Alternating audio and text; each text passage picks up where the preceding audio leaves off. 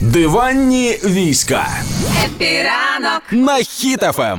Я, як людина, яка обожнює красиві оголені фото, по-моєму, знайшла джерело, звідки почалася любов до таких фото і картин. Ми всі з вами знаємо Тараса Шевченка, як автора поем, різноманітних віршів, заповіток, обзаря.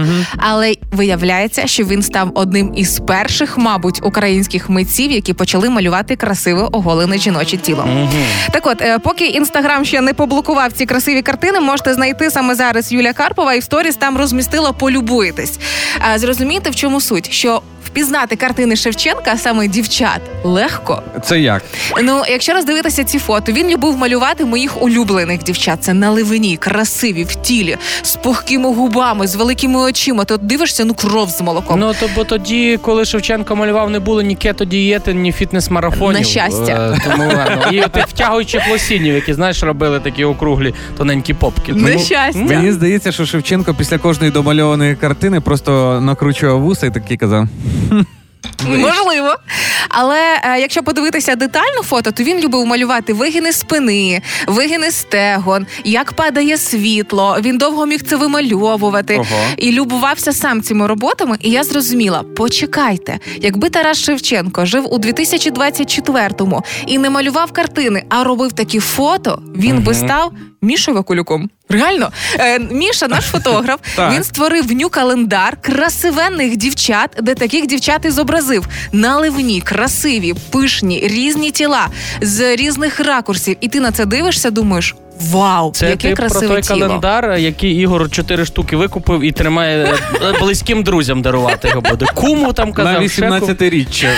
Насправді, да, виявляється, красива молодість, красиве жіноче тіло може заробляти на старість. Не на свою, а на загалом. У благодійному фонді Юлині бабусі, в моєму фонді, з'явився красивий календар ню, де Міша зробив серію фото ню дівчат-моделей, і таким чином ми збираємо кошти для притулків для стареньких людей. Дуже було смішно, як ти зробила паузу. Оголений календар, де Міша? Зроби фотки. Ми бачили цей календар, я кажу, Ігор 4 штуки купив. Настільки крутий Міша фотограф, і настільки він уміє підібрати ці, я не розумію, експозицію чи як світло. Ну, справді, дуже красиво. Це не похабні якісь фото, це дуже прям красиві і естетичні, що я такий, Міша, може ти мене сам 20 квітня фотографуєш? Що, 25-й буде календар квітня? Насправді, ню може бути красивий, і його не соромно вішати в офіс. Ню не соромно показати своїм батькам і навіть дітям, тому що ню, грамотно продумано, це про красу і довершеність тіла будь-якого.